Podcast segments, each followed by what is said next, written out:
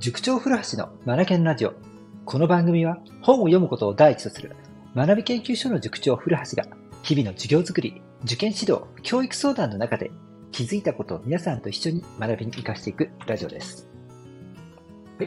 さあ、今日はですね、本を読みたくない時ってありますよねという話をしてみたいと思います。はい。あのー、僕ね、このラジオを通じて本読め、本読めと本が大事だぞなんて、毎回ね、捉えてるわけなんですが、ね、あの、そうは言っても先生読めない、読めないんだよっていう方もいらっしゃるんじゃないかなと思います。大丈夫です。そのお気持ち、わかります。はい。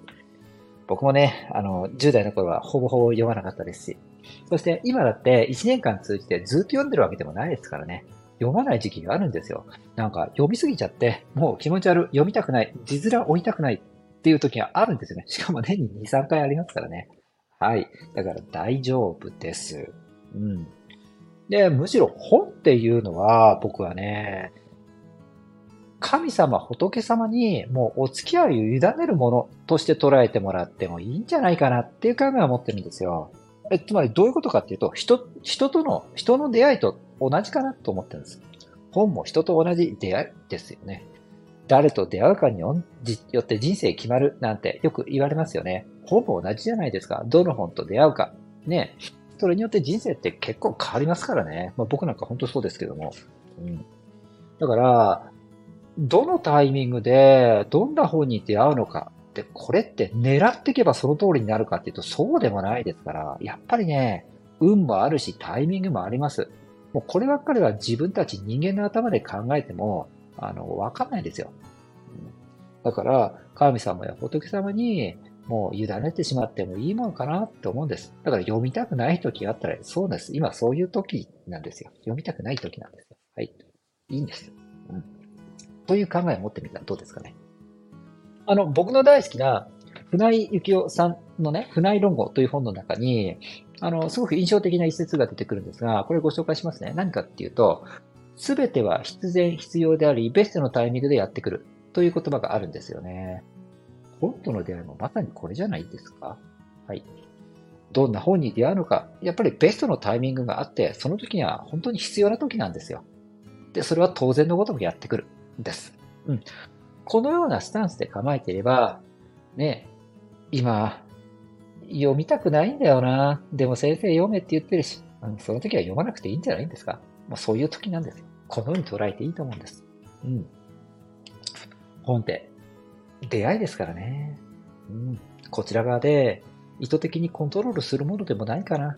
管理できるものでもないなと僕は思っていますので、ね。ベストのタイミング、もう神様仏様にこのあたりは任しちゃっていいんじゃないですか。それくらいの緩い感じで本、本と接する読書というものに対して向き合うというスタンスでいいと思うんですよ。距離感っていうんですが。うん。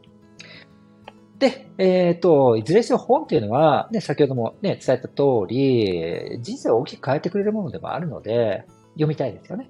うん。余裕が出てきたらまた読み始める。こんな姿勢でいいと思います。はい。ただしね、10代の子たちはね、ちょっとまた別物かなと思うんですよね。成長期真っ只中ですから、10代はどんどんインプットしてほしいじゃないですか。っていうか、インプットの時。10代はインプットの時なんです。だから、本を読むべきなんですよね。うん。でも、私たちと同じ人間、10代の子たちだって当然そうじゃないですか。ずっと読み続けるってことは不可能だと思いますから、どっかどっかで休憩、うん、これを入れるのはありだと思いますよ。そしてまた、よし、読み始めようで、腰を上げて、また読書の旅へと出ればいいと思います。うん。はい。こんなスタンスでね、本と付き合ってもらえたらなと思います。はい。さあ、今日はですね、本読みたくないな。そんな気持ちになっちゃう時ってありますよねっていう話をしました。うん、これでいいんですよ。はい。適度な距離感を持って本と上手に付き合っていきたいですよね。今日も最後まで聞いてくださりありがとうございました。あ、そうそう、質問欄をご用意しましたので、この番組への質問とかご相談とか要望、それから感想ですね。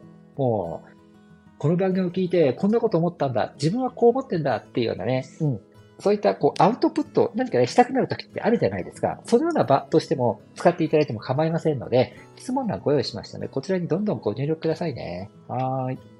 で、皆さんと一緒にこの読書を中心とした生き方、うん、こういったものをね、広げていけたらなと思っています。